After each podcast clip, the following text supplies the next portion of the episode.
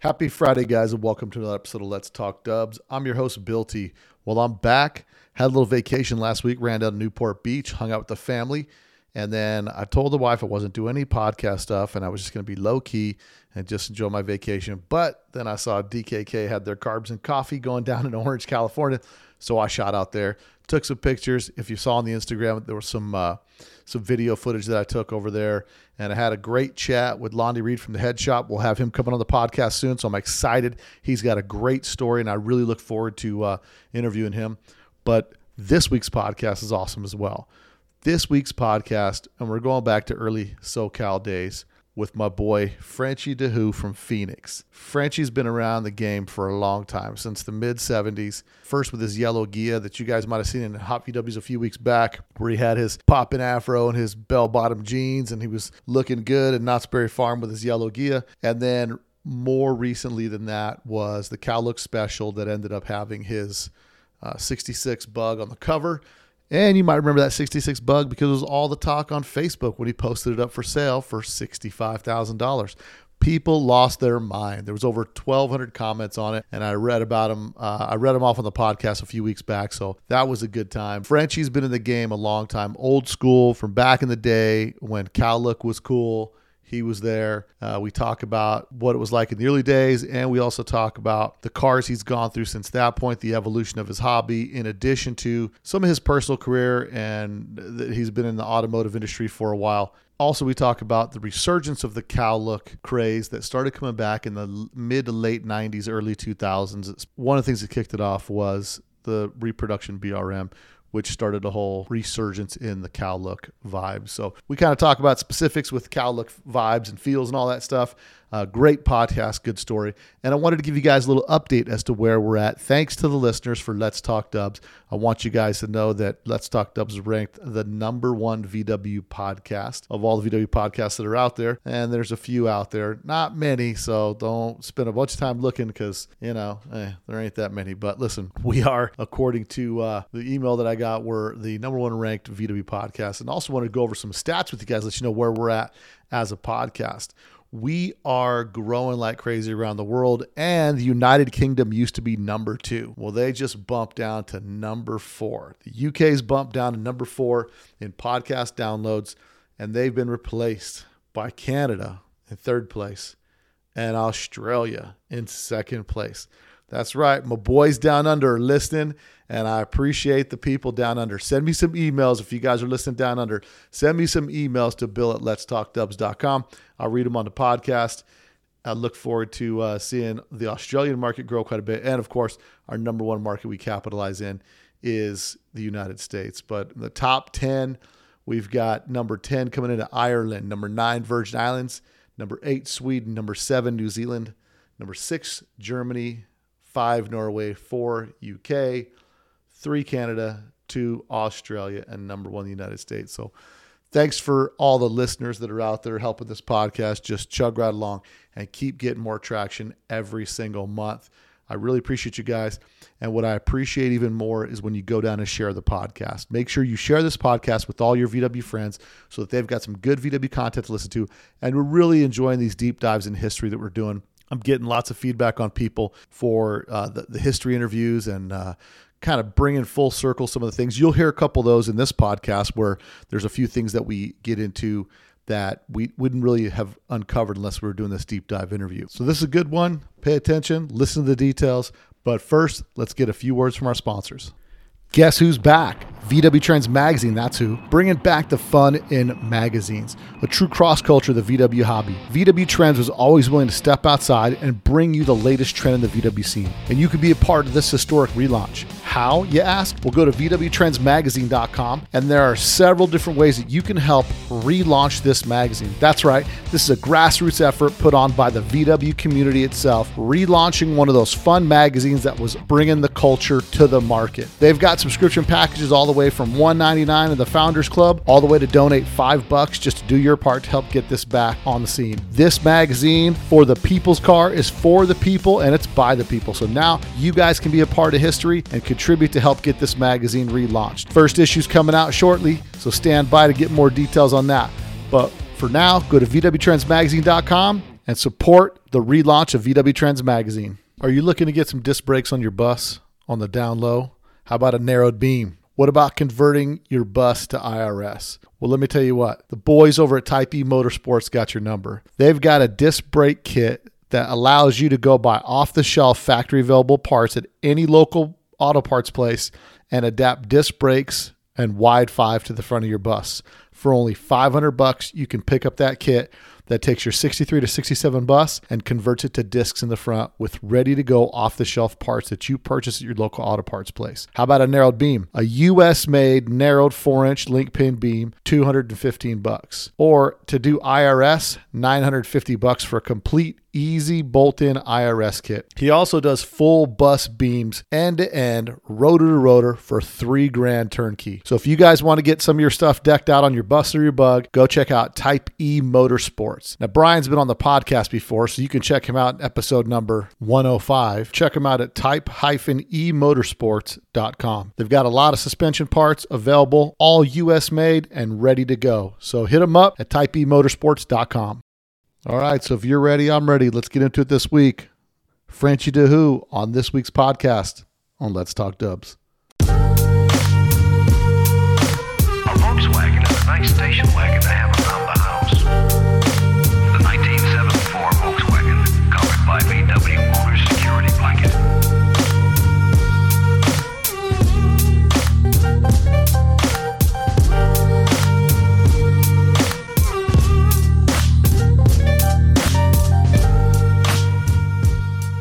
Okay, everybody. So on today's podcast, I've been chasing my friend for quite a while. Now, my friend's another. He's another desert guy, but he's not from the desert. He's from somewhere else.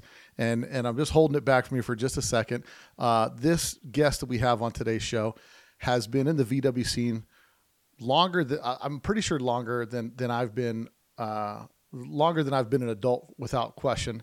And uh, he's had his cars featured way back in the day and I'm excited for our guest today, Frenchy DeHoo from Queen Creek, Arizona. Frenchy, welcome to the podcast. Thank you for having me, Bill. So, Frenchy, the way we start every podcast, and my favorite way to introduce every one of our conversations is what's your VW story and how did you get into Volkswagens? Well, basically, it started when I was 14 years old when we lived in Montreal, Canada. My aunt had a 64 Bahama Blue Beetle, and she picked me up and my sister to go up to the uh, sugar cane, which they have every year in the winter. And I rode in the front seat, and it was a blast driving on the snow and everything. And I, I told myself, man, I really like this little little car. Maybe one day I should have one of those. And guess what? I have the same color and the same year as of today. Oh, and that's what pretty much that's what got me started. And soon after that, of course, uh, we moved to uh, Los Angeles in 1968. Went to high school here, and a friend in high school also had a 6970 Bug. And I really, I said, here we go again. Here's this little car I've always liked. Yeah. So I'm gonna have to get me one of those one of these days, you know." And then, sure enough, early 70s went into the service. I came home from boot camp, and I had to look for one. I found one, 69, which was a red Beetle. My first show was at the Bug-In. Actually, I had gone to the Bug-In prior to me having a Volkswagen because I had heard there was an event over there twice a year. So I was able to sneak out of the house with my buddy. We went over there and we checked out the Bug-In. They had a car show. Nothing compared to what we have today. The car show was really a few dozen cars, you know, at the time, of course, and then the drag racing and slalom racing and everything. So that's what got me really hooked up at that time to go look for one. So I sure did. Found that 69, bought it at a dealership in uh, Southgate, California. Bought it for I mean, not even $2,000. Was 32 years old or so, if I remember right. My payments were 65 bucks a month, and I was starving just to do that already. Right. And from there, it just took off. You know, I saw people at the show over there with mag wheels and Lord and everything and big motors, but I couldn't afford it at the time, of course, just buying that car. I had to make ends meet, you know, being in the service still at the time. So I was able to find another engine, rebuild it on my own, bought a book, figured it all out, put a new motor in there, figured out how to lower it, which we used to pull the torsion bars. We never had no lowering kit back then, of course. Right. Pull the torsion bars out, put them back in, weld the ends, and here's the car on the ground a little bit, and then uh, the back end was the same way. Pull the torsion, uh, the torsion bars out, or the uh, torsion just lower them that way, the spring plate, and then lower the back. And next thing you know, I got a little job with uh, over Steve Timms Royal Buggy House in uh, Bell Garden, and Steve kind of helped me out to get started. I had to build motors and do line work for him for a while while I was on the service. So when on my days off, I used to hang around over the shop. So Steve kind of took me under his wing and kind of showed me as much as he could. And next thing I know, he had me building motors for him at the time. Uh, stock, mostly stock engines, other than working on the Goofy Grape or the Mean Machine at times too. But other than that, everything else from there, it's kind of history. I took off, and next thing I wanted to do was build a show car. Well, so Excuse me. Real quick, let me get back to your introduction to the VW scene. So you come down from Montreal, Canada, and you know you're into Volkswagens, and you get to LA, and you start to see. I mean, you're right there. This is like in the early days of the Cal look scene, and VWs are they're they're like the new hottest thing that's out in the Sure Southern was. California scene. And you know, were you a mechanically inclined guy, like you wanted to get into doing the mechanics and, and a real hands-on guy, or was it a necessity based on your financial situation? No, it was a dream. Basically, after I saw those little cars, I said, you know, I would like to learn more about them. And being that they were two door, they were compact, small little cars, small air cooled engine, I says, I would to get into this. So I kind of, like I said, I want to buy me a book over at Pep Boys. And next thing you know, I was really digging into it and taking some big chances, you know. But I made it happen, so everything was good. I ended up helping some friends uh, work on their Volkswagens too and build motors for them and helping them out. I was doing it for free if anything happened, I wouldn't be. I wouldn't feel so bad. At least No I'm learning, warranty. right? Their own car. No but warranty. So right? far, everything went well. So everything was good. and So it was just a dream to get into it heavily, as, as far as I could. After going to the bug, and everybody kind of got me right there. Now, going to the bug in, before you go to the bug in, you start to see like lowered bugs and all that stuff. Is- Once you see like the performance side of the VWs, what's the, you know, you, you've got your 69 bug and you really want to get into it. And I'm looking at some pictures that we'll have posted, uh, that we'll have posted in the notes of the podcast.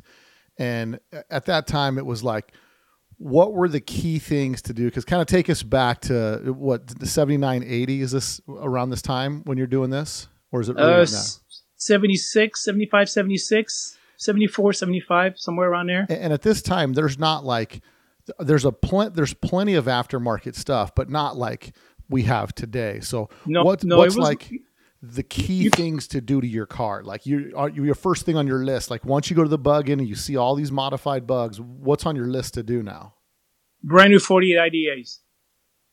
on a stock motor That's correct. And I did. it was crazy.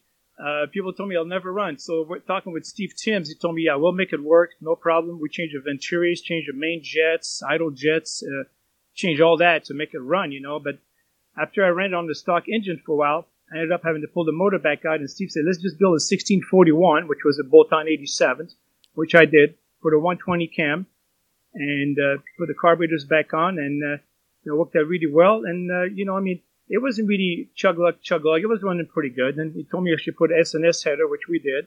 mm-hmm. Went to Auto House and then got a header, and put it on there, but uh, QP muffler and everything, and uh, it ran pretty good. I felt like it had power, but just because of dual carburetors. But shortly thereafter, I decided to go bigger. and So I then went with a 1700.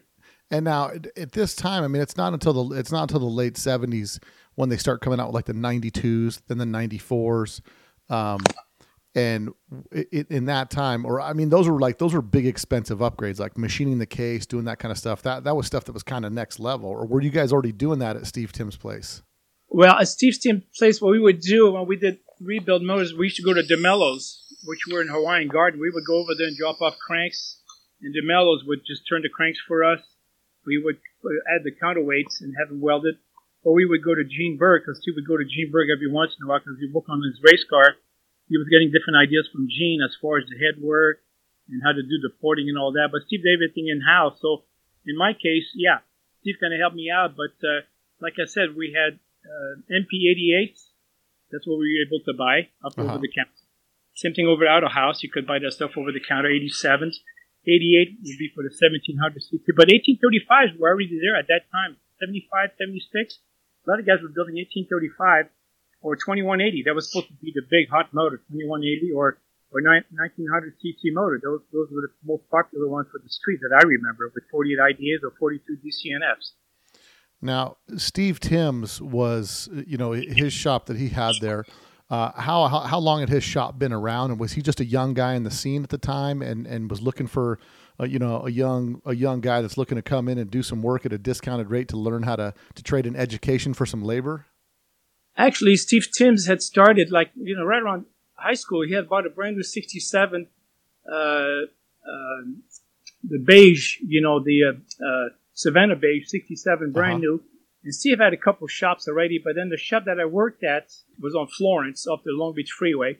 Uh, that's that's when Steve got into. He was eh, maybe two, three years into it already. Right while he was in high school, right after high school, he was doing Volkswagen work already. But and uh, yeah, so he took me under his wings, like I said before. And then what he also did one day, he decided to do a chop top, and he asked me if I would go over Bill Hines, who was a well-known, you know, chop doing chop top, Mercury, and all that kind of stuff up in uh, Lynwood. So he asked me if I would go with him. I said, "What are you going to do, Steve?" So I want to cut the roof off the car. I says, "Why?" I want to build a drag car. I says, "Oh, okay." So we went over there, and next thing I know, we are here meeting Bill Hines, and he talks to Bill. Next thing you know, we drop his brand new. He was maybe two, three years old, if I remember, when he got the '67. Yeah. Uh, and then he had to chop the top, and then he created a Goofy Grape with that. But other than that, yeah, that's how that's how Steve took off. And next thing you know, I was getting really involved with him and the guys that worked at the shop together, all of us, you know. Uh, it was really really good. I mean, it took off really quick. You know, one of the things that a, a lot of people, you know, everybody talks about classic cow looks and things like that. And your car being a 69, even up to 71, those were at the time in the in the late 70s, early 80s, those were still acceptable Cal look cars. You know, today everybody puts the barrier at 67, but you know, I, I think the the Cal look goes up until like almost 71, you know, 69, 70 um, because a lot of guys were building those cars. W- what was the mindset back then? Was it like you were getting the the newer you got, the better model it was because it had better brakes and you could do the discs and you could do all that stuff? Or I mean, because back then it's, it's a little different mindset then than it is now. True, but you know, I remember even working at the shop. Uh, a lot of the guys for the look, everyone wanted pre 67. If you had a 68, 69 and you fix it like a look, ah, it's okay. But it was preferable to have 67. From 63, 62 to 67 were more desirable car to have. Now, if you had an oval window, now that was over the top because you could really find oval windows and do look with them because everybody wanted between, you know, their early 60s to 67. That's what people want to use to build a Cal look from because there was more stuff you could use. Five lug were more available than EMPI 8 spokes, you know, the, the four lug versus, you know, the five lug. So pre 67 is what everybody liked to find because it was more like, you know, like Greg Aronson's car, the 63 Sunroof, the famous Cal look car on the cover of the magazine. That's what the car everybody was looking for at the time is something to copy around that era of the years, you know, because that's what they wanted to use, And you know. and wh- so at this time when you're doing that th- there's also like the formula v scene coming out and those are you know those things are um with with the formula v they come out with the SPG cranks. Now how how does that and, and how many guys are starting to run like the SPG cranks and things like that?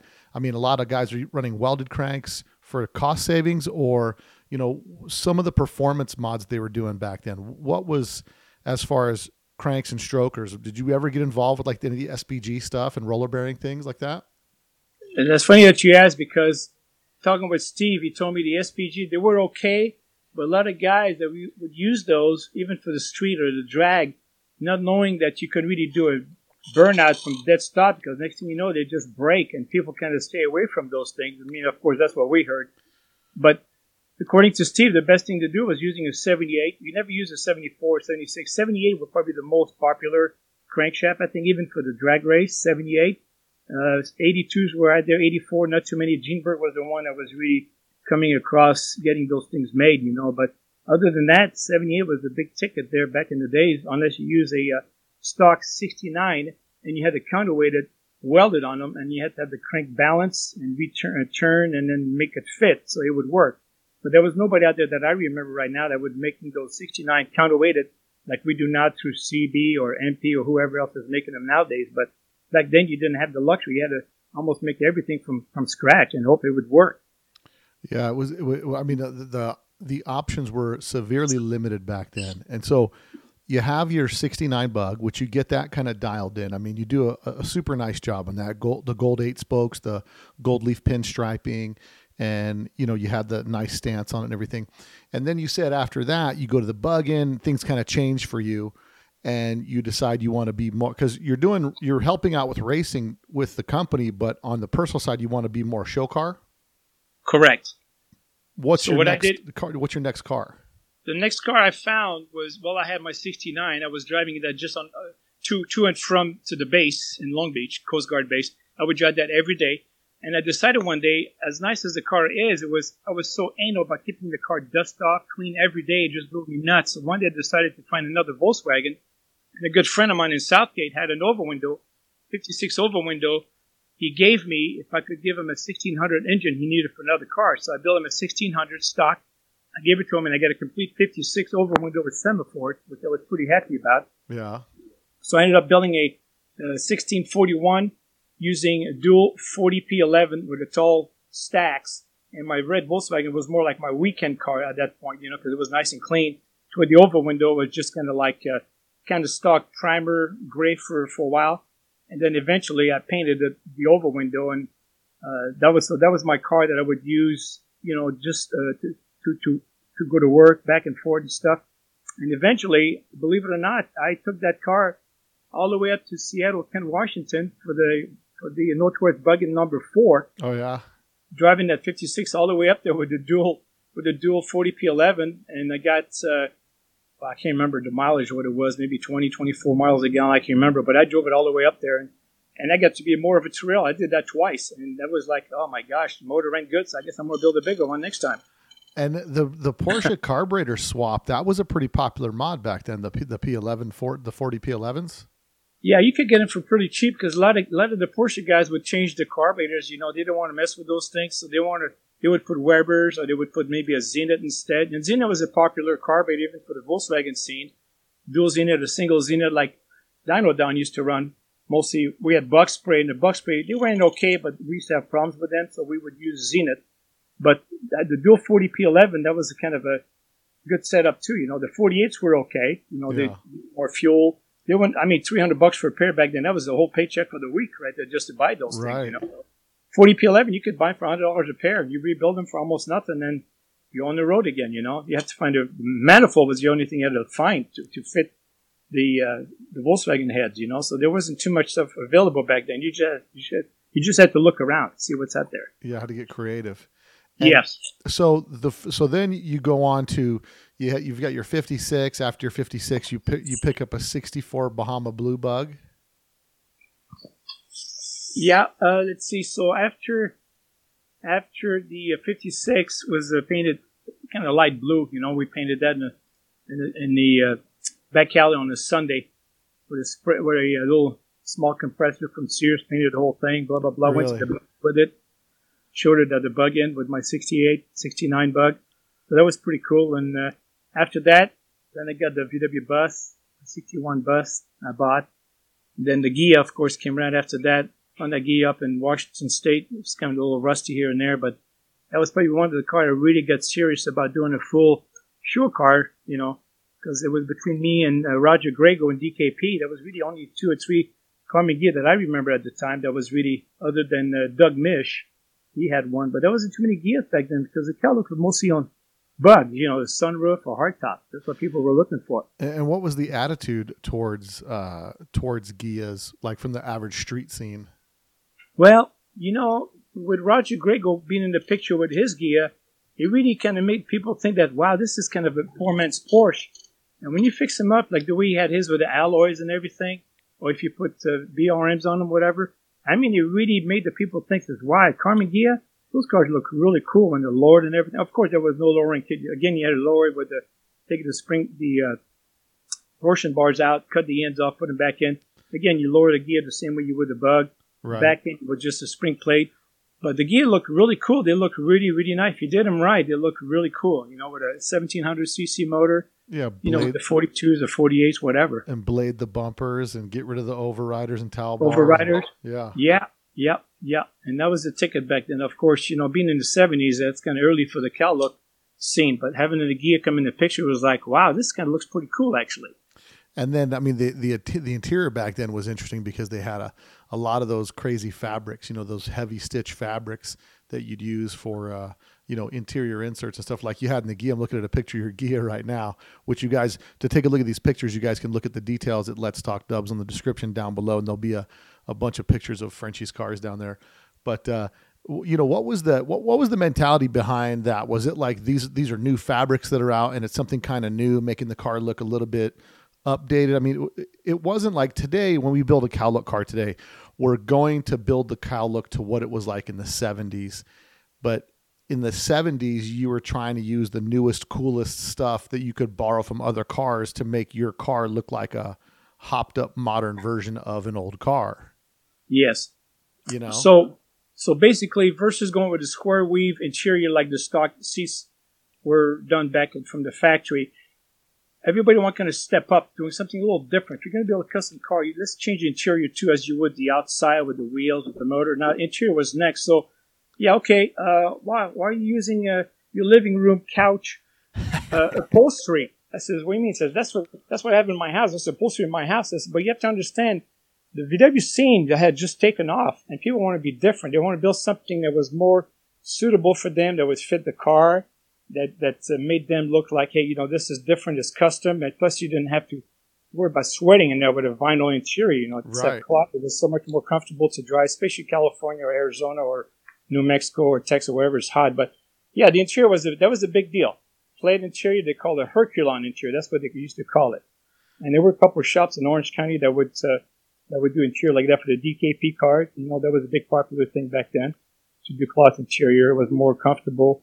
And you could design it the way you wanted it. You know, with a center plaid, the, the edges would be more like a vinyl yeah. on the edges. Uh, the back seat would be done in the same way. The headliner would be done totally different. The perforated headliner would be, uh, it could be cloth, it could be vinyl, whatever the customer wanted to use to, you know, whatever they wanted to choose. That was their car, so they kind of build the cars that suit, you know, suit what they like, you know. So, but that was a big deal back then too, and cocoa mats, of course, too. Yeah, cocoa mats, And, uh, you know, uh, Yeah. the other interesting thing is a lot of people, especially if they do a color change or something like that with a car, they wouldn't do a color match under the hood or under the, you know, the engine compartment. What they would do is kind of flat black it or make it more kind of a muted color. You know what I mean? Like, uh, because a lot of these guys were building these cars in their garages or in their backyard or wherever, you know what I mean? So, although these guys were trying to build these updated performance cars, everybody was doing it on a on a working man's budget, you know. And so, Correct. it- you know, I I- I recently picked up a, a chop top, and it was a car that was in the cover of VW Trends twice and Hot VWs once, and it was built by guy Scott Gildner in 1984. And this car was basically a stock bug. They chopped the top. The outside's got a fantastic paint job, uh, but under the hood, under the deck lid, it was it was never really touched. You know what I mean? And because you know back then, the funny part is he sold the car to Jim Moto, who's the guy who had it featured in the three three different magazines. But you know when Scott built the car, he built it because he chopped the top because he wanted a smaller window car and they were harder to find. Which is Yeah. ironic now because like you find a 63, 64, it's like ah no big deal. You know what I mean? Like Yeah. oval, no big deal. We all have split windows now. You know, like Yeah. all these Yeah. all these cars that disappeared, but it was it was a more authentic Cal look car. I don't think is anywhere near detailed to the level things are detailed to now, but even still, these cars have a lot of detail. Like I'm looking at your your engine setup in your Ghia, and I mean it's a tidy little engine compartment. You know, you got the 48s on there. You're running the you're running the generator. The alternator is available in those days because it's coming new on the Beetle. Why are you guys still doing generators? I've always liked the generator look because it took it, it didn't take away as much of the engine compartment as far as the profile. Uh huh. looking at the generator was small. You put an alternator, it looks so bulky in there, and I, I mean, even so, it gives you a little bit more juice because alternator really charges the battery when you're idling anyway, which where a generator really does more when you're driving. But to me, it was more about the look. What would look good in each compartment on the Beetle, on the Square back.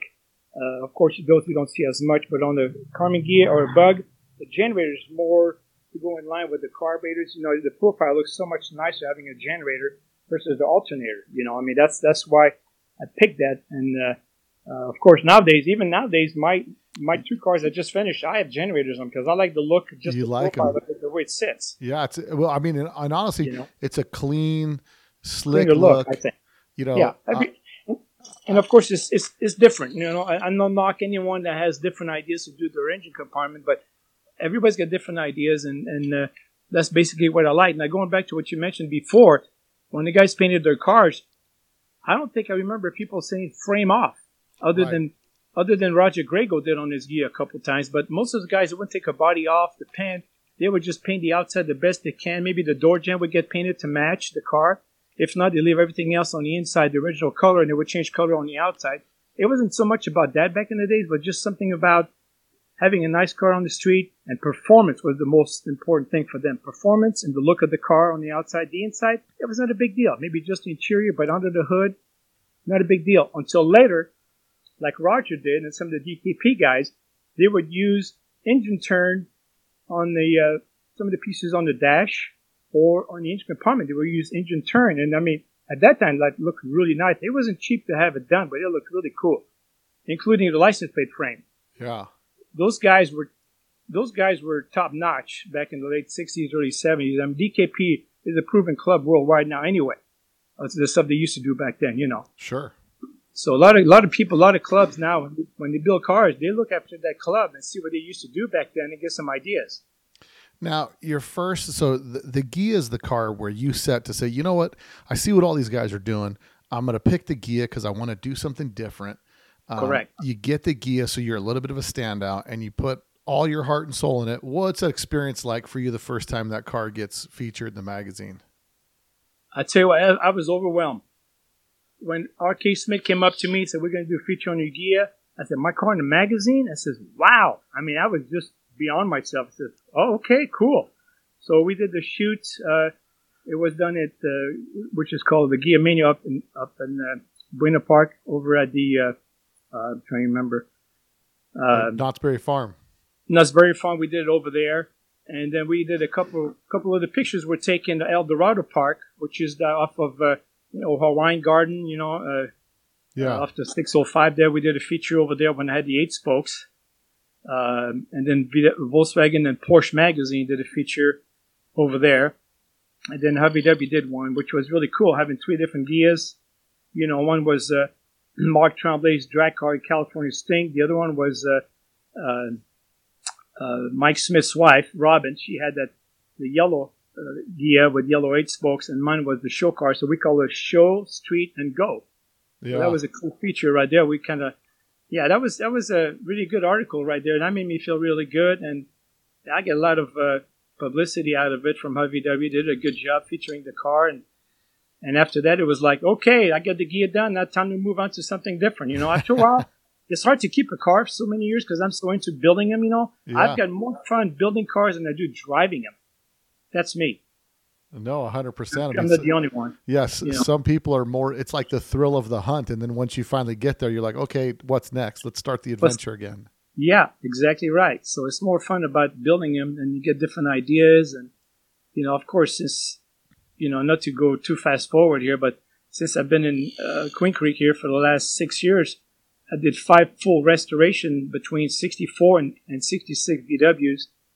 A few we took the body off and everything, but a couple of those cars we feature already. But I, I love people say, "Wow, uh, why don't you drive? If you build a nice car, why don't you drive?" Because I have no fun driving my car. I mean, it's okay, Yeah. but I got more fun building them and make the person happy and people enjoy driving their car. Me, I was more of a uh, anal type of guy to where a car is so nice. I don't want to drive it. You get worried about driving it. And I'm not the only one here that has a nice car. And people feel the same way I do, you know. But it just, I guess it's just a thing that people have, you know. And when you're so your Ghia gets done, it's featured in the magazine, and now like every show you go to, you're kind of known like, oh, there's the Ghia from the magazine, which is a kind of a big deal, right? I mean, you know, you- Uh, You're right. You're right. Um, uh, and then, of course, what really made it even more was when Keith Seume uh, created the Cal Look magazine back about over 20 years ago.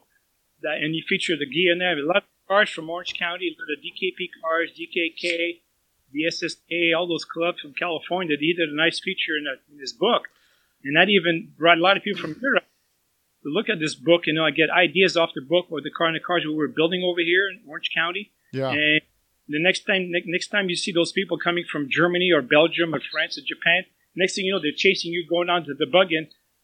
You want your signature on. I, I mean, I got a kick out. I was kind of a little kind of embarrassed, a little bit, kind of like, come on, I'm not that, I'm not that popular of a guy. I'm just the guy that was in there when it happened. He says, but it made me feel good, you know. It made me feel like, okay, cool. I'm the guest, I'm the grandfather, like you know, like uh, Rich Kimball and Ron Fleming and all those guys. You know, we just at the age now to where we're here, the grandfather of the hobby. We're here to support the newcomers in the hobby to help them Sure. excel into their their dream cars because they see our cars back in the '70s the way they were done in the magazine. I didn't want to.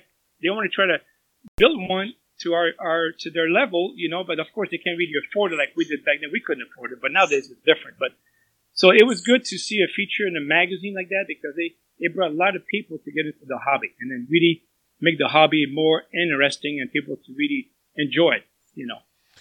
Now with the with the Ghia, you won uh, America's Most Beautiful Volkswagen with that Ghia. Yes, I won it uh, two years in a row. Uh, it was like bug-in 21 22, if I remember right.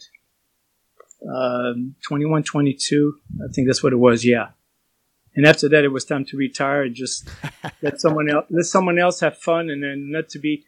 I, I, I didn't want to be the type of guy that I'm going over there because I want my trophy. If I don't get a trophy, I want to be upset. There's people like that, believe it or not. Oh no, You go over there, if you deserve it, you get it. You get. It. If you don't, then guess what? There's gonna be another chance somewhere else. Yeah, my, my personal philosophy has always been I want to get the car done, get it to one show, show it, get it featured, and then drive the crap out of it. I mean, that's just been my philosophy with my personal cars. But Yeah. it's, it's just, you know, I, I'm almost, you know, looking forward to, okay, get the first scratch and the first this so I can just say, okay, I'm over it. We're driving it now. And, uh, Yeah. you know it, get to enjoy the car because for me I, I'm I'm you know when I'm having cars built or I'm building them or, or either way it goes there's a vision for me that I have of like I want to be enjoying that car you're building up you know it's, it's so funny because in this hobby of Volkswagens we build up the most economy conservative car that we build to like crazy punk rock level like it goes from this this this econo box to something that's really something that's an individual personalized car that that in our hobby there's so many different styles you can go with Yep, yep. You're right. You're right. And everybody's different. Uh, and, of, and of course, for the hobby, is good as of today because, and I'm sure a lot of people that are really into it now, they can see the the, val- the value of these cars now. Especially if you go to Barrett Jackson, a lot of those auctions, people are amazed how much some of the VW Bug or the buses or, or any other type of VW, the kind of money they bring at those auctions. It's like, wow, you know, we never thought 20, 30 years ago those cars would have been such a big demand and such collector's item, you know? oh yeah no and i and i think the the 70s and 80s show car is kind of headed that direction so before we move on from the Ghia you decide to retire the car no more no more shows for the Ghia and now maybe you get bored with it or you want the next adventure do you sell the Ghia do you keep the Ghia what happens to the Ghia Well, the Ghia in 1980, um, soon after we got married, I decided to sell the car to get our down payment for our first house. so I said, you know what? The car can always be built. I've done a few before that, so a car can always be built. It was more important for me at that time to to have a family, and then someday I could buy another one and recreate, you know, the one I had before. sure So that's what happened. So I, I put I sold the car. The car went down to a, a location where uh, was a down payment for the house, and the next thing I know was uh, at a showroom window at a dealership off Oh. of uh, off the freeway there, off I five. If I remember right, dealership up in Buena Park. They sold the car. It went up to Japan in 1984, and then at that time uh, we bought a square back. My wife had a square back. Had I fixed that up a little bit with eight spokes. Hold on a stocking- second. I got to ask the question. How much did you get for the Ghia when you sold it? In 1979, 78, 79, I got $9,500 for it. That's big money. That was a lot of money back then. I couldn't even believe I got that much money for it, but I mean, that's 9,500. because a new Volkswagen at the time is $3,500. Uh, even, uh, 1980, $4,000, 5000 bucks. yeah, maybe even maybe even less, maybe a little less. I mean, that's incredible to get that kind of money. So that says something for the car, especially for that era. For it to sell more than a new one, you know, yeah, it, it, Yeah. it really says something for it. So Um, and it's interesting because I always love. We never ask those questions, and so we can kind of put it in today's dollars. But in today's dollars, minimum wage was two thirty five an hour back then. You know what I mean? Like Yeah. a house was uh, a house was what forty five thousand dollars or or thirty five thousand dollars. Yeah, about thirty grand or so. Yeah, Yeah. I was making two. I was making two thirty six an hour.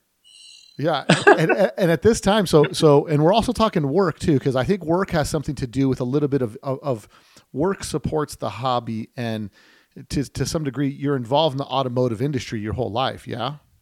Yeah, thirty eight years with Toyota. I retired from them. So do you go from Steve Timms? You're working. You're you're, you're in the you're in the the Coast Guard, and you're working for Steve Timms. You get done with your service, and then you go. You stay with Steve Timms. You go work. Start working for Toyota right after that, or where do you go? I worked for Steve for about a year, year and a half. I can't remember for sure how long. Then, then after that, I went to work for uh, Les Purnell, which was on Artesia and South Street up in Bellflower Uh huh. or Artesia.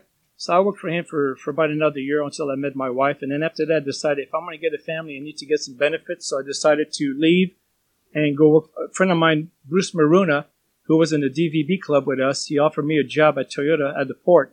So I got a job over there in 1975, 76, somewhere around there.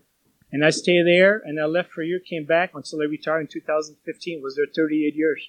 That's incredible. And you st- in your I worked- position you started in was working on the docks. I was working on the car wash for a year and a half. Then I worked in the detail shop uh, where all the cars came in from Japan, offloaded off the ship. They would bring them to our facility, and we did undercoating. I did the eight track, believe it or not, eight track, four track deck. I did the installation on the uh, Celica ST, the vinyl top and the body side molding, the shadows and the lift back Really? air conditioning install, a luggage rack install, alarm system install. I did all that. And then they promo- promoted me to team lead, 10 cents an hour more. Everybody's laughing at me. 10 cents more. I wouldn't even take that job. I says, You don't understand. I want to work in this company. I want to work to the top. You got to start somewhere. Sure. So I got to be a team lead for a couple of years. Next thing I know, they bring me as a supervisor. I was a supervisor for 26 years. wow. and I worked it all the way to the top. That's incredible. And and you know what what a lot of people don't you like Toyota today is different than Toyota 1975, right? Toyota's To- com- Toyota's coming into the market and it's a love-hate relationship. People either love them or hate them. Because Yeah, they, right. they see them as an import. And it's always funny because Volkswagen kind of never fell into that that I can see. Correct. You know what I mean? Because it was like this Japanese invasion, and Yeah. they were building such a better quality car than what we were producing here in the states. You know, Yeah, yeah, yeah. Other than the cars from Br- British cars, the Triumph or the Jaguars or or the uh, all those other foreign cars, Citroen or Fiat, all those cars, you know. But if you had a car coming from the from the from the uh, from Japan or China or whatever, you know, people look at it differently than the cars coming from the other side of the world, you know. So people treat them a little different. yeah, they would treat them like, oh, that's a disposable car. Meanwhile, it's the most Yes. reliable thing on the road. And then, how are your VW friends about you working for Toyota? Are They giving you a hard time, or they're, uh, you know, or, or is everybody pretty cool, or do you take a step back from the VW scene for a little bit? Now no, you got a family. no, no, they were okay because I understood. You know, the job is a job. Doesn't matter if you work for a competitor. That's you know, if you if, it didn't really matter if you work for Yugo or if you work for Chevrolet or whoever. I remember Toyota back in the days. They were very strict. If you drove a um another car other than a Toyota at a corporate office in Torrance, they make you park across the street, and then you have to walk in. That was that's, that was mentality back in the 70s, 80s. But then it changed soon after when we had new corporate level managers coming in the picture. They said that's not the way it works. Japan doesn't believe in that. You work for the company. Doesn't matter if you drive a Toyota, if you drive a Datsun, or if you drive a Chevrolet or whatever. It's it, it they don't they don't look at you as what you drive. They look at your performance as what counts the most in the company, is not what you drive. Well, So that was change. uh, you know, a funny story is I, I, I talked to, um, uh, I, I'm I'm here at a local Cars and Coffee, and I see, um, why can't I think of his name right now? He raced the Datsuns, uh, Peter Brock. I Yes. see I see Peter Brock at Cars and Coffee, and everybody's walking around, and I'm looking at this guy, and I'm thinking, this guy's a legend, right? He's over here at Cars and Coffee hanging out, and nobody knows who he is. So I go talk to this guy, right? He designed the the Stingray Corvette. He Yeah. designed the Daytona Coupe, and he and he raced um, he raced for Datsun. And so I went to talk to him, and I said, "Hey, how did you ever start racing for Datsun?" And then he tells me this whole story about he was going to race for Toyota and then decides, you know, Toyota ends up selling the program to, to Carroll Shelby because Carroll Shelby has a guy that puts up dealerships, right? And he goes to Datsun and he wants to get Datsun to do a racing program. Datsun says, We don't have any race cars. He says, I'll make that a race car. And he tells me in Japan, when they race the cars, they don't race Toyota against Honda against that. It's only Toyotas against Toyotas and Hondas against Hondas because there's a big respect thing, you know? And I oh, think Oh, yeah. part of that culture is maybe where it comes from, where they park, they have you park in another parking lot because they want to see only one brand. And you know the the end of that story is you know Peter Brock felt he got undercut a little bit by Carroll Shelby, and then he ends up beating the Toyota racing program with a Datsun Oh, that doesn't even make a race car. So it's uh, Yeah. it, it's a testament to the predictability and, and reliability of the, of the import cars back then, and the way you could really modify those cars to perform. But so now we're getting on. So you sell so you sell the Ghia and you pick up a squareback for the wife. Yeah, bought a square back for my wife. It came from Washington State. It was fuel injection, and the injection was working okay, so I left it alone. Uh, so the guys I bought it from, they were from another from another from Europe. They, they bought the car for a few hundred bucks. They they used it to drive across country to visit the United States, and then they came back to LA area, and they had to sell it before they went back home. So I bought the square back for my wife, and I was looking for one anyway, so I bought it for a good price. And uh, the only thing I didn't like about it was it was all gold paint. It was like cheap paint. I mean, probably worse than Euro Shy in 1995. So I said to myself, man, that's got to go. So I decided one day, I just went crazy. I took a razor blade and I peeled almost three quarters of the car off with a razor blade, took all the paint off, and I got the original paint was that, you know, the uh, uh, Zenith blue underneath Yeah. so or diamond blue. So I I scraped half of the car, three quarters of the car with a razor blade, and then I took it to our work at Toyota, and we had some time off. Took it to the body shop, and they repainted the whole car for me.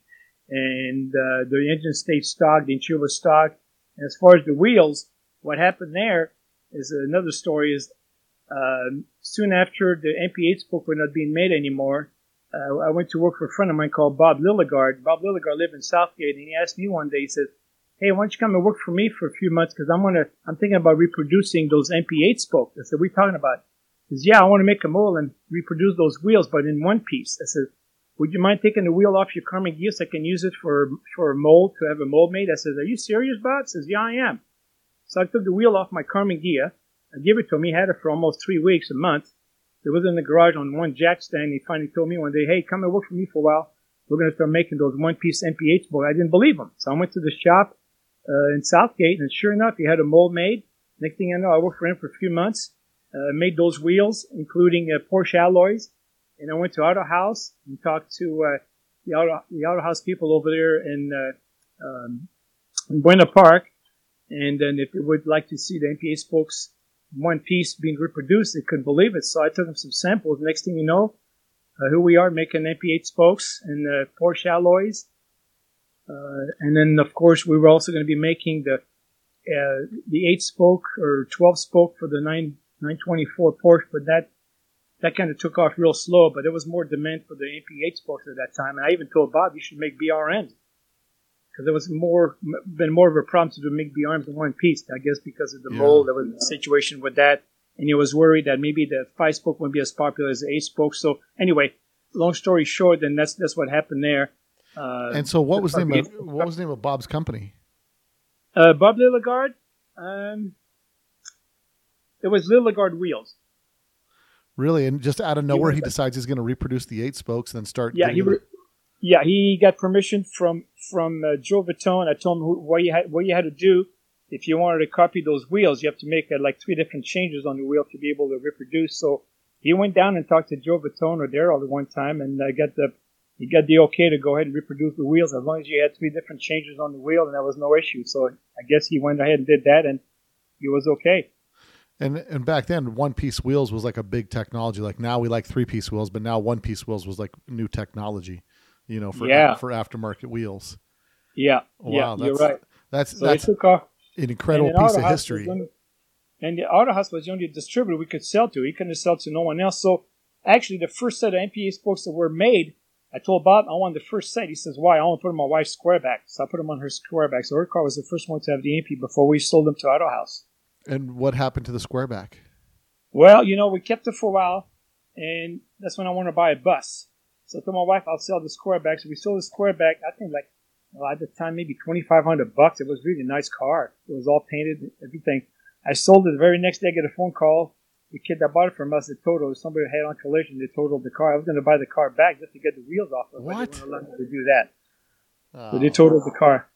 Yeah, it kind of kind of really let me have it. So, man, I, I'm not going to sell to somebody like that anymore. I got to know who's going to drive it, who's going to own my car. Feel more comfortable. But anyway, so that squareback was gone.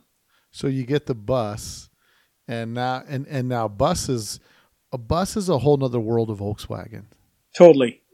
You know, uh, the, from the people to the perception, because you now you go from the coolest guy with the bell bottoms and the afro and the super slick Ghia. Now you're a married guy in this VW bus. Like, what happened Yeah. to Frenchie? The whole world is changing for the better. The whole world is changing for the better. Hundred yeah, percent. my son was gonna be born. I was so happy and everything, and and next thing I know, after he's born, I decided to get another car. I got the bus. He was helping me out. I got a split window. I bought I bought him a split window from a friend of mine, uh, who was in the early early DKP club.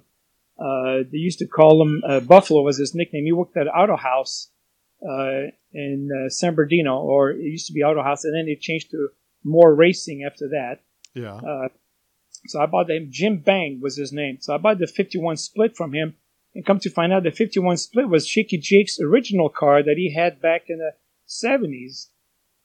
Uh, it was Bordeaux red. It was kind of faded here and there and stuff. So I bought the car from Jim, took it home, drove that to work from Rialto, or close to Redland, all the way to Long Beach, 72 miles one way every day for five and a half years. Oh, I drove the split. I drove my, my bus. I drove the squareback at times. Then I bought a 65 Pontiac Bonneville and I drove that. That was a lot of gas. I said, forget, I'm parking that one. so I drove the split more, you know, but then I had the split and, and that was a, that was a fun car to drive, but it, you know, tw- 36 horse, you know, it took me forever to get to work, but I got good gas mileage out of it, you know? So you even you even had a big a big block in there, a 36 horse in there. Yeah, that's right. That's right. 36 horse. Yeah. Yeah, Stock carburetor. It ran good though, you know? yeah, a thirty. But it- listen, a nice tuned thirty six horse will get you down the road pretty good. Yes, it did, and I drove it forever, you know. And then until I bought the bus, uh, I, I found the bus up in uh, actually Jerry Jess, who was pretty well known in the toy yeah, Jerry from, uh, world years ago. You know, he found the bus for me. He was coming down to Soto because I was a member of the Soto uh, club way back when it first started with uh, Jeff Welcher and Dave Wright. mhm. So I joined the club, and I had uh, I bought the bus. We found it up in Crestline or Lake Arrowhead. I went up there one Sunday, going up the hill, and I see this bus coming down the hill. Uh, I was looking at another bus actually, and I found this bus coming down the hill. We stopped. The guy said, "Hey, it's for sale." Says, "Yeah, how much you want?" Like twenty five hundred bucks. I said, "Go back up the hill." So Jerry had the cash. He loaned me the money, so I bought the bus, drove it back, and then. Uh, Brought it home. My wife was all happy about it. She thought it was the coolest thing ever. Original paint, everything. And I kept that for I don't know how many years I've had it. And then one day I had a, a Steve Nye. There's a Karmann Ghia guy. He's a, he's got all around car collector. Uh-huh. He decided, do you want to buy it from me? Because he has somebody in Japan that was looking for a bus. I sold, I can even sell that bus. The original 6061, which was the off-white roof and that avocado color, you know, like pea Yeah. green, real light. I couldn't even get 3500 bucks for that bus. That's crazy. I couldn't even get that money. It was too much money back then when I sold it. Yeah. 1984, 85, whatever it was. So I sold the bus, and then uh, next thing I know, I got a uh, I bought a 1941 Lincoln Zephyr, and then uh, I want to learn how to do those motors, you know. So with Sure. those cars had a V12 with a flat head, so I got I said, oh man, this is a different thing for me to learn. So I pulled the engine out, rebuilt the motor, put the motor back in. Car ran beautiful. Then we decided to move to Arizona, brought the car to Arizona, and the guy in Tucson wanted to buy the car from me. Bought the Zephyr for me. Next thing I know, I'm back at a junkyard here in town. We got another 67 bug and start all over again. Now, the move to Arizona was prompted by work, like a work opportunity in Arizona. What makes you move from LA to Arizona? Yeah, it was our corporate managers in, in Long Beach Port. After that, I was promoted to supervisor they were looking to have to open up a uh, logistic uh, operation in, in, in Arizona here because most of the cars, after they were offloaded at the port of Long Beach, when they were all accessorized for all the dealers, all the way up to New Mexico, Texas, and uh, California and Arizona, they wanted to start an operation here to where they would put the cars in Long Beach port and rail them to uh, Phoenix with Southern Pacific, Union Pacific, or truck them from Long Beach all the way to the dealers. And it took like two days before the, the driver would get back to Long Beach to get another load. And I presented a problem in the harbor for backstock to where the dealership were waiting for cars, but because of the law, with the logbook, you can only drive so many hours a day. And they didn't have enough time to come back, so we decided to open up an operation in Phoenix. That's when they asked me if I would like to relocate, which I was happy with that. I opened up an office in downtown Phoenix, and then we started to do a shuttle from Long Beach to Desert Center, halfway point, with a full load of cars, and then the driver from Phoenix, he would go with an empty truck, and they would swap truck and bring him back to the office, and then I would give him more work out of the yard. He would come off the train, coming from the factory from the U.S., from the East Coast, and Fremont, and different areas. They would uh, offload them in the yard in Phoenix, and then that's how the operation. It was more successful because all the dealers were happy. They would see product every day on their lot versus every other two days. You know, so that Sure. was a big problem. So that so that prompts the move to Arizona. And now, what is it like for you being an, a VW enthusiast going from like Southern California VW mecca to Arizona? What's the VW scene like, and, and how does that? How do you? How, what's your impression of that when you moved to Arizona? Well, when I moved here, as soon as I sold my Lincoln, I figured, well, you know what, the Volkswagen scene was cool, but I didn't want to leave the scene altogether. I was still doing VW and stuff, but not as strong as I wanted to be. So, like I said, I went to a junkyard here in town. I went and talked to Jen and Blair. Done on the on Broadway. They had a big junkyard, so I found. I asked the guy just out of the clue, say, "Hey, I'm looking for 67 bucks." He says, "Are you in luck? We have one in the back complete." So I went in the back, and sure enough, here's this car, under dash AC, 67. I bought it for 1500 bucks, I think, or two grand. I can't remember now. Nice. Took it home and stripped that sucker down to nothing, and that was my 67. That's uh, VW Transited feature uh, back in 2000, I think it was.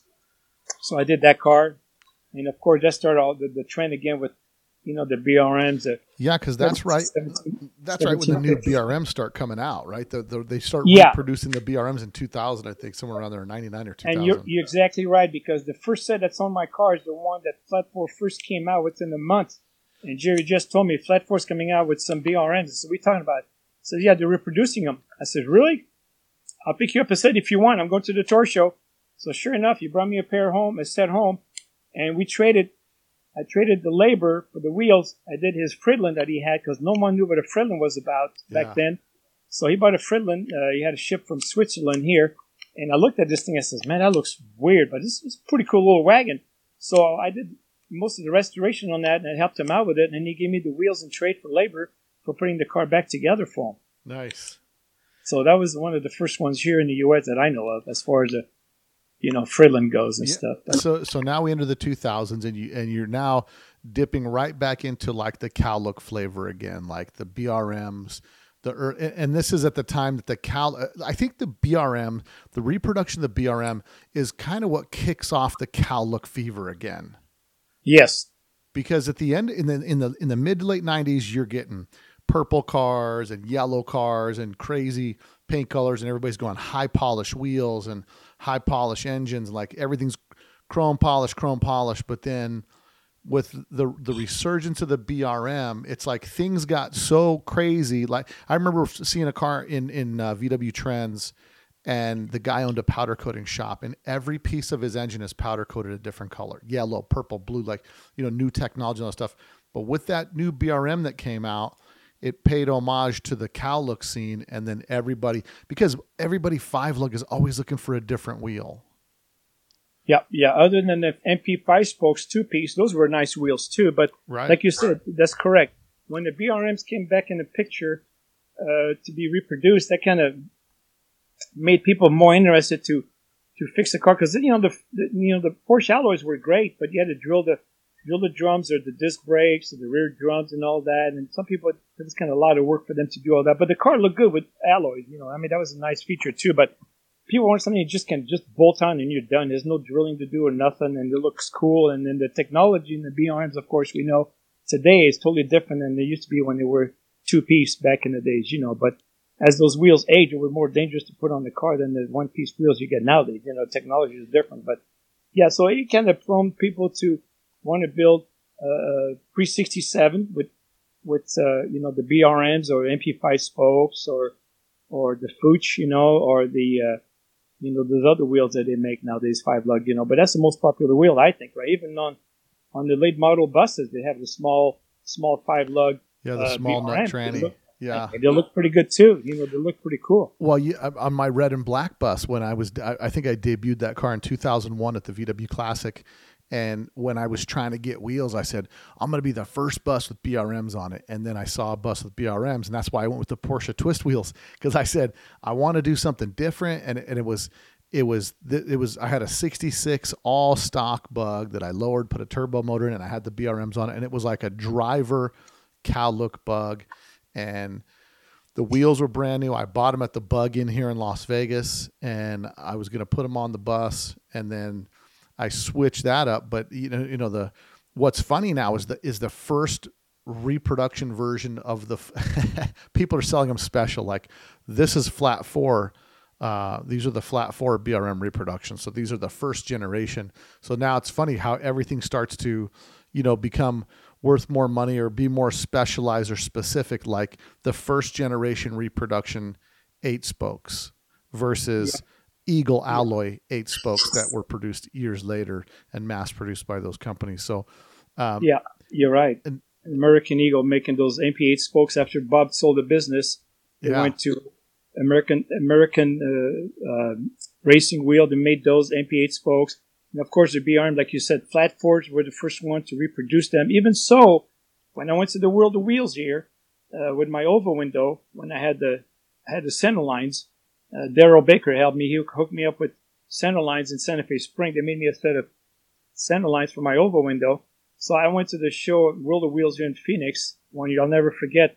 And there's this big yellow rig parked inside the the uh, auto show inside the building. uh-huh. So I go over there. It was uh, it was uh, Boyd Coddington, you know, with his big display of wheels and the business that he does and everything. So I approach Bill and I asked him. I says, uh, Boyd, have you ever thought about designing? And I had a picture with me designing these wheels. They call BRM. Says, why? Do you think there's a market for? it?" He Says, believe me, if you start making those wheels, you will sell them like crazy. Says, well, I need to get a guarantee that I will sell a lot of the five lug. I says, well, all I can give you is my word as being a guy being a VW for a while. I'm telling you what the market is looking for right now is those wheels to be reproduced, and no one's making them. They're only making the eight spoke. So I gave him the words and everything, but he never he never really said he was going to whatever. He kind of listened to it, but that was it. And then Yeah. of course, if he would have done it back then, I think he would have done okay. Oh, forget it. I mean, if you look You at, if you, I, I would have to say, of the 21st century since the year 2000, the the the number one selling wheel I would have to say is probably the reproduced BRM. I don't know Yeah. what wheel is on more Volkswagens than that one, especially because as Volkswagen guys, we, we have a tendency to get into the hobby because of lack of funds. We want something cool, but we can't afford new, brand new, big money stuff.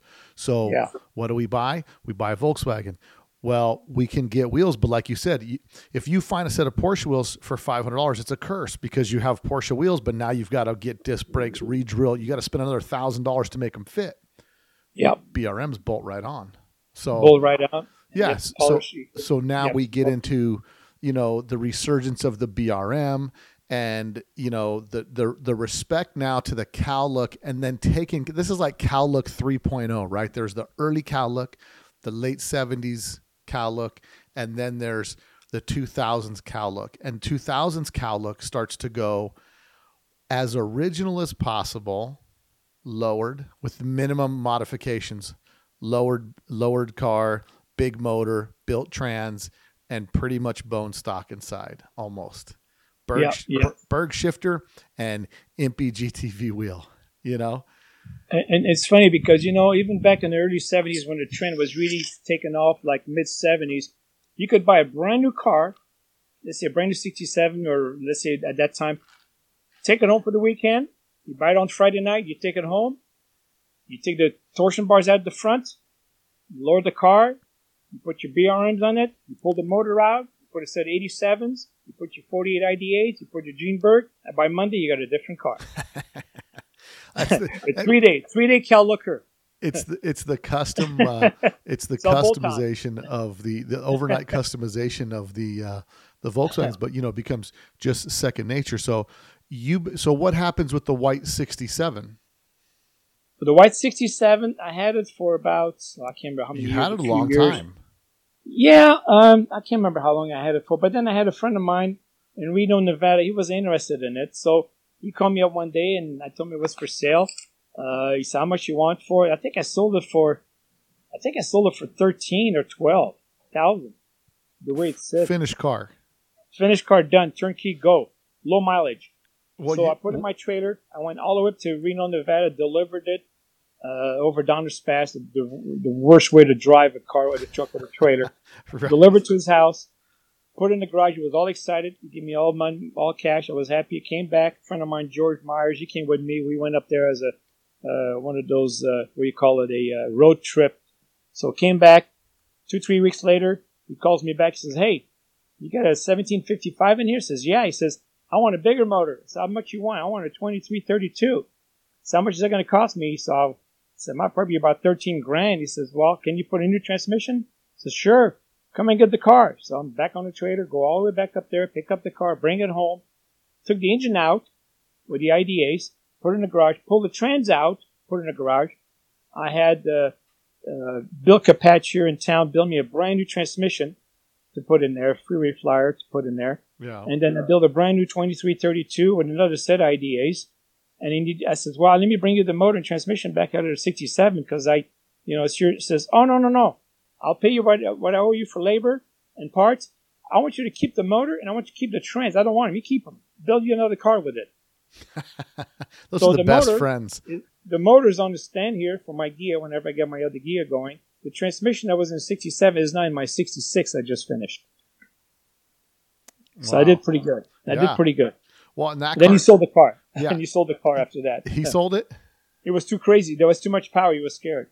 and so that's in the and, and that's in the uh that's in the VW Trends magazine. I mean, Hot VW's magazine, and it looks like it's June of uh, it might be ninety nine. Uh, yeah, when it did, uh, Dean Kirsten did the article in that one. And then, of course, it was also in the VW Trends in March 2002. Yeah, June ninety eight. That was in, and you know that was like I said at the time that that's where you start to see. So you're one of the earlier guys that's on the Cal look trend of the Cal look resurgence because by the early 2000s it becomes really really popular, and it's this it's the it's the it's the check marks of the stock interior, stock under the hood, big motor, lowered front end, BRMs, Berg shifter, and MPG fancy. TV. Yeah, Easy. just simple. You know, few gauges here and there, attack on the dash, cocoa mats, uh, no 8 track or 4 track. At that point, just AM FM radio, right? right. Or, or actually CD player or, or one of those, uh, we call it uh, cassette. Yeah. Cassette deck was upgraded. but now- yeah, that was the thing. So after after that car, now you've had a few cars after that. Um, you've got probably uh, the real recent car that you did. So you've done a couple cars, and I just wanted to touch on this for a couple minutes. You had a '66 bug that you just finished, Correct. and it created quite a stir on the internet. I remember that. I remember that. You put I steered, I steered the pot. yeah, you know, and it's and I want to talk about that for a minute, right? So I, you know, my brother and I talked about on a previous podcast, and I said, well, here's my opinion, and we're talking about this, but here's the reality, okay?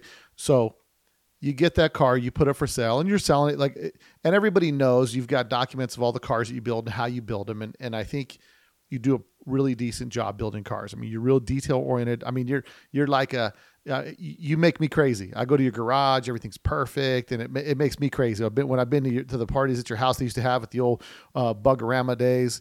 Uh, you know, I go over there, or the you know the Phoenix Bug in. I go over there and I look at your garage. I'm like, how can this guy do any work? It's perfectly clean in here. It makes me crazy. Yeah, doctor, doctor detail. Yeah, you're right. Right, right. Because my, you know, my garage is a mess. But anyone who's ever been to your house knows that you're really meticulous when it comes to detail. And one of the bad, the good thing about the internet is you get a lot of eyeballs on something. The bad thing about the internet is everybody has their their ability to give their two cents, whether it's asked for or not. Now, tell me the story on the '66 bug. So the way I found it, basically. So I found the car. A neighbor when we live in Tempe, two houses, two streets behind. He was working on it, and he kind of gave up on the project. And the car was already somewhat uh, in primer, so I, I bought it from him, took it home, and put it in the garage. Made a dolly for it. And of course, because I only had a two three car garage, it was kind of limited for space. So some of my cars sat outside with a car cover on, and, and split window was in, in, in the living room, of course, at that time. Right. Uh, my 54 was in the garage. Of course, my 32 Roadster was in, halfway done, so that was covered up. So, so the 66 came home, and I waited until we moved to uh, Queen Creek, so I could really have a bigger, much bigger garage to be able to have all these cars stacked up in there, and I was able to work on it. So, brought the car home. Uh, the engine was, of course, is the engine that was in the uh, 67. Even so, I built a bigger one. I decided to put that one aside and build another motor. So I built a 2165 for that. Transmission, of course, out of the 67 went into that pan, 66. Did the disc brakes, narrow four inch beam, and the and the ball joint did that. And then when it came for body and paint, uh, of course, me doing engines for Buddy Hale Type 1 restoration in Tempe, I decided to take the car to st- to uh, to to Buddy to do the body and paint because I want to upgrade myself to. Looking back at the Ghia, I said, man, that car was really nice back in those days. I only paid, I think, when they did the body and paint on that Ghia, I think I spent twenty five hundred bucks, and that was a lot of That money. was a lot of money. You could buy a, a lot of money that. back then. So I says, man, so let me take it to Buddy because Buddy, you know, he's, he's got a he's got a good uh, background. He's got a good uh, how can I say uh, uh, Attention to detail and and, and attention to detail. He's well known worldwide for the kind of stuff he does, and then I mean, any kind of car you give the guy is just unbelievable. So I decided to take the car over there. So I took the shell because I had the shell separate from the pan, which I wanted to do a complete frame off at that time. So took the body to Buddy, and he said, told Buddy, hey, I want this thing here to be Cal look. My son did some of the the front fender welded the holes for the turn signals, did the rear apron, uh, PP hole weld those in, did all the holes the, some of the holes elsewhere he welded for me. So my son did a lot of little work here and there to help me out. And then after that, I took it to Buddy Hale. Buddy went ahead and gave him the match. He had it for almost, I'd say probably almost a year, you know, on and off working on it. But as you can see, the final product, I was taking pictures as he was working on it, uh, back and forth. And then when he got, got back to the house here, but the body and paint on that car is just unbelievable. You could paint, Buddy so you can paint it black if you want. to. I had a black car before, but that's too much work. But I know your paint job are, are the best. I mean, I, there's other people out there, but I think Buddy, to me, as far as VW world, I think he's unbelievable. So now let's go ahead and uh, shoot it uh, Zenith Blue. I've always liked that color because my oval window was painted that color before, and so was our square back. So I said, no, let's go ahead and do a Zenith Blue. So paint a Zenith Blue. I had to paint all powder coated in the meantime. Uh, and then I put all new all new rubber throughout the Wolfsburg West. Almost everything I bought for the car came from Wolfsburg West. The bumpers, the, all the rubber, uh, you name it, they all came from there. And their stuff is top notch. I mean, they they they reproduce stuff that's really nice. The only thing you can't get from them is the Cal Look rubber windshield, side rear window, and the rear window Cal Look rubber without the slit, you know, for the chrome. So I had to go to Lauren Pearson and West Coast Metric to get that, which their stuff is really nice too, really Right. nice. But most of the stuff I got for the 66 was for from Wolfsburg West. I mean, you name it, it all came from there.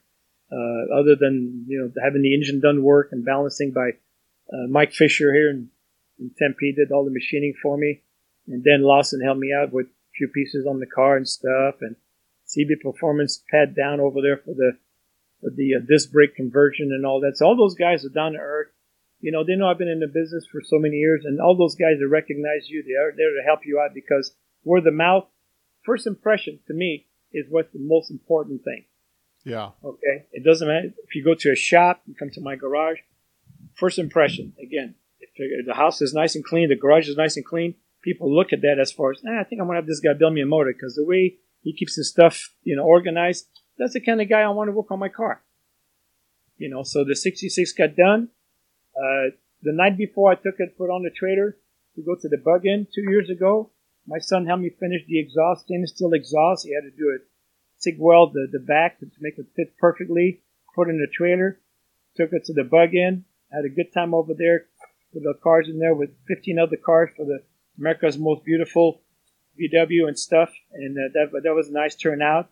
And then as I was leaving, uh, Shin Watanabe told me, say, hey, let's do a feature on your 66. I took the car out of the trailer at the end of the track and when everybody was pretty well gone for the day.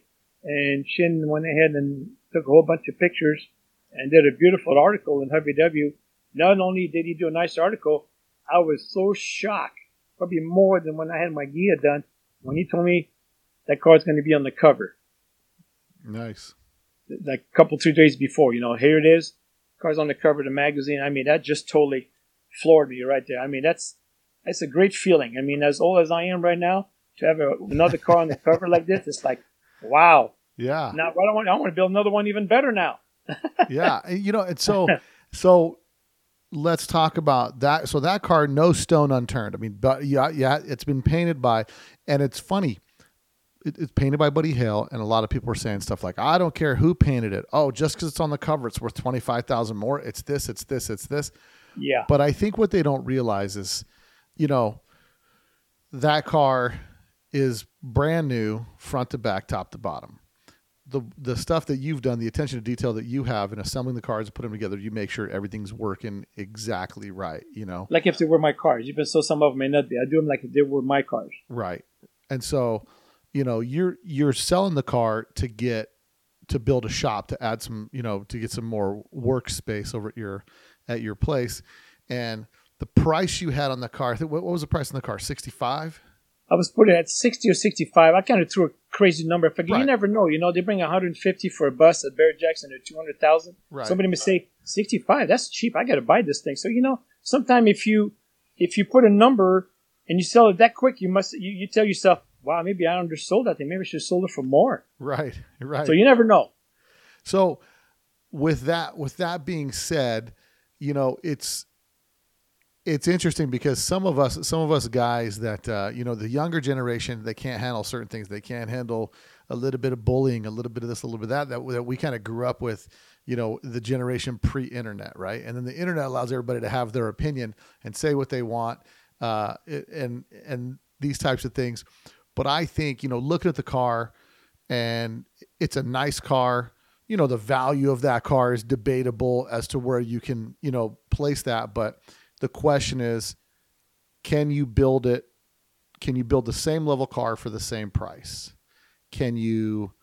And then what is your time worth, right? So can you? You know, you're right. You're probably not. It probably costs a lot more money because my labor is probably a dollar an hour. It seems like anymore. well, so you know, and the difference is, you can walk in tomorrow, buy that car, and you've got a car that's done, sorted, ready to go. It's it's not something with a regret purchase. So good luck on the sale. I don't know what you're going to get for it when it ends up. It'll be interesting to see, but we've seen things start to go up. I'd be interested to see what would happen if that car were marketed properly and run through Barrett Jackson. You know, Barrett Jackson could be very unpredictable because I've seen cars go through. Matter of fact, one of my neighbors just bought one of Boyd's car, a 34 chop top Ford that has been over two hundred fifty thousand dollars now. He got it for seventy grand. Yeah. So you never know about never know about Barrett Jackson. It's almost better to sell it private party if you know somebody's interested in, the, in, in what you have. Then Barrett Jackson can be very scary. Otherwise, on unless you have to buy it back because there's no reserve, so you never know. You could get more, you could get less. You, you never know about those shows. That's the only problem, you know. That's that's scary. No, hundred percent. And so you know, yeah. So you've got that car for sale, and then I noticed. I think are you selling the split window too? The split window, I sold it four years ago to Jim LeJudas. Matter of fact, I just got my HWW today, and it uh, it's a it's a vintage scene. They have a base split window on the cover this month, and my car is in there right now that I sold to Jim four years ago, and Jim redid the car. Uh, he redid it. It looks really nice. The repaint's been redone. The interior's been same material, but they redid it. The guy here in Phoenix redid it. He wasn't supposed to really get into the extent of what he did, but Jim got it back, and it's it's. Uh, I think he's selling it right now as well. Uh, but yeah, so the split window went. Other than the split, I have here in the garage, which I didn't advertise too much. I also have a 1968 Toyota Crown, which is the only one registered in Arizona right now, Really? uh, with, with a six cylinder. And I also have another one like it, a 67 in the backyard. And probably the rarest one I have is a 1958 Toyopet, they call them back in the days, because Toyota shipped Toyota back in 1957, only two of them. In 1958, they shipped 225, and I was only five known in the U.S. as of right now, and I had two of them. One went to Puerto Rico after I had it all not done perfectly, but somewhat cleaned up with a new motor, uh, buffed it out, new interior, all cleaned up real good. So that went to Puerto Rico, and the other one is here in my backyard of 58. So there's only five known in the U.S. Other than my 32 Roadster that I've had for probably about 18 years now, or 20 years. yeah. Uh, it's got the V12 Zephyr motor. It's been on the magazine cover of Hemmings Motor News two years ago, and also in the Deluxe magazine, the Hot Rod magazine. They had a feature in there as well. And I also have a 28 Roadster flathead V8. I'm going to be putting together. I'm ready to put it back together now with the motor and everything. But I got so many projects in the garage. I got an eight car garage, and I'm already grown outgrown that one there. Well, and, and that's, That's why we're building another shop. The more cars you have, the more room you need, right? Yeah. That's us guys. Uh, you don't have to tell me. You know, I got I've got my shop's twelve hundred feet and it's it's Well, overfilled and I've got cars in the backyard. You know, so Yeah, you buy one bedroom house with 20 car garage. That's where it should be. I mean, I work for everybody, but you know, for me, it probably would have. right, right. Well, and, and, that's the thing. It's like you, you know, unless you, you have to retire to be able to have the time to put into the cars that you've put into, but now you really get to enjoy your passion. It's just it, you have to be you have to try to be a little more resourceful. Otherwise, you go broke because you have enough time to work on everything. You just start running out of money if you just get too many projects going at once. well, my my problem now is I retired six years ago, and I've had done more VW engine work and restoration I've done in the last 30 years. wow. Right now on the board, I've got eight engines to build right now, and three of those are for Buddy. One is from your your part of town in Vegas. Yeah. Uh, I think a convertible, but I've got, like I said, nine to ten engines to build right, including two 912. It's it's So, and I'm retired. People say, no, you're not retired, you're still working. I said, but you don't understand. If I didn't like it, it's a hobby for me. If I didn't like it, I wouldn't be doing it. I'd be at the golf course and having a few brewski while I'm over there. yeah. But not the case. I'm in the garage doing what I love to do, and and that's what it's all about. Well, and you know, one of the questions I want to ask you now, you've been in Phoenix now longer than you lived in Southern California. By one year, by about a year, I think. Do you consider yourself a Californian, or are you a, are you proud to be a Phoenix guy? you know, I miss California in many ways, mostly for the VW scene. I miss not to be able to see all my buddies over there from DKK, DKP, DSSK, all those guys over there, Right? because I'd be there with them every weekend to the cars and coffee. That's the thing I miss the most. It's just the VW friendship with all those guys I've known over the years. Because here we have it too, but it's not as popular and as crazy as it is over there and more into it as we are here in Phoenix. Yeah. You know, you don't see too many high caliber cars here. You do a few, but California's got the mecca. It's got it all over there, you know. But for here, it's it's a different uh, atmosphere because the weather is different. Conditions are different here than the beach. You know, California is a little cooler. There's more events over there, rallies and car shows and stuff like that. But no, I like it here. I mean, I'm half and half, I guess. Half California, half here. And I I'm think okay with that. And I look forward to go to the bug-ins and when I Hey, go to the shows. And that's it. I've only known you since you've lived in, in Phoenix, so to me, you're a desert rat like the rest of us.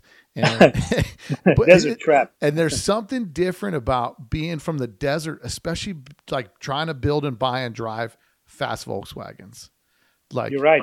Yeah, you're right. the the heat. I remember we were at your place. This is years ago, but we were having the conversation about cooling the because in the desert in Vegas and in, in Arizona, we always talk about how do we keep our cars cool, right? How do you how to cool the engines? And we remember having the conversation about propping the deck lid up from the bottom, using the the, the standoffs on the top, and all this kind of stuff. And I think that's that's a desert uh, a, a desert guy's conversation, you know, because every time I get in Southern California for when they used to have the classic and all that kind of stuff, you know, it's like, man, this weather's so per. My Volkswagen loves to be down here because it runs nice and cool. It doesn't feel like it's getting hot. You know, it's it's just such a different environment to be cruising your Volkswagen. But I'm, uh, you know, I'm I'm honored to know you and be able to spend some time with you when I was, you know, go down there for the shows. Hopefully, I get to see you this year at the uh, at the Bug In, and uh, I'm going to be down. I'm- probably going to hit Prado for one day this year, um, but uh, Yeah. Andy, before we wrap it up, what what do you got coming? You have anything else coming up next? You're going to be working on?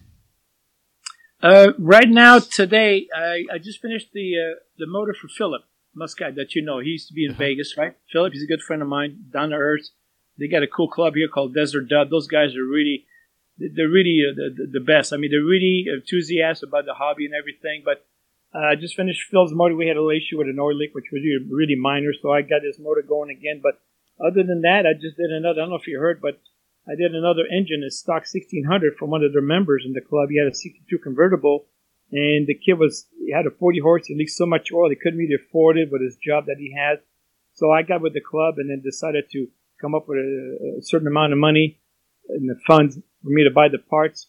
And I volunteered to build the motor at no cost, the whole engine from beginning to end, put it back together for him.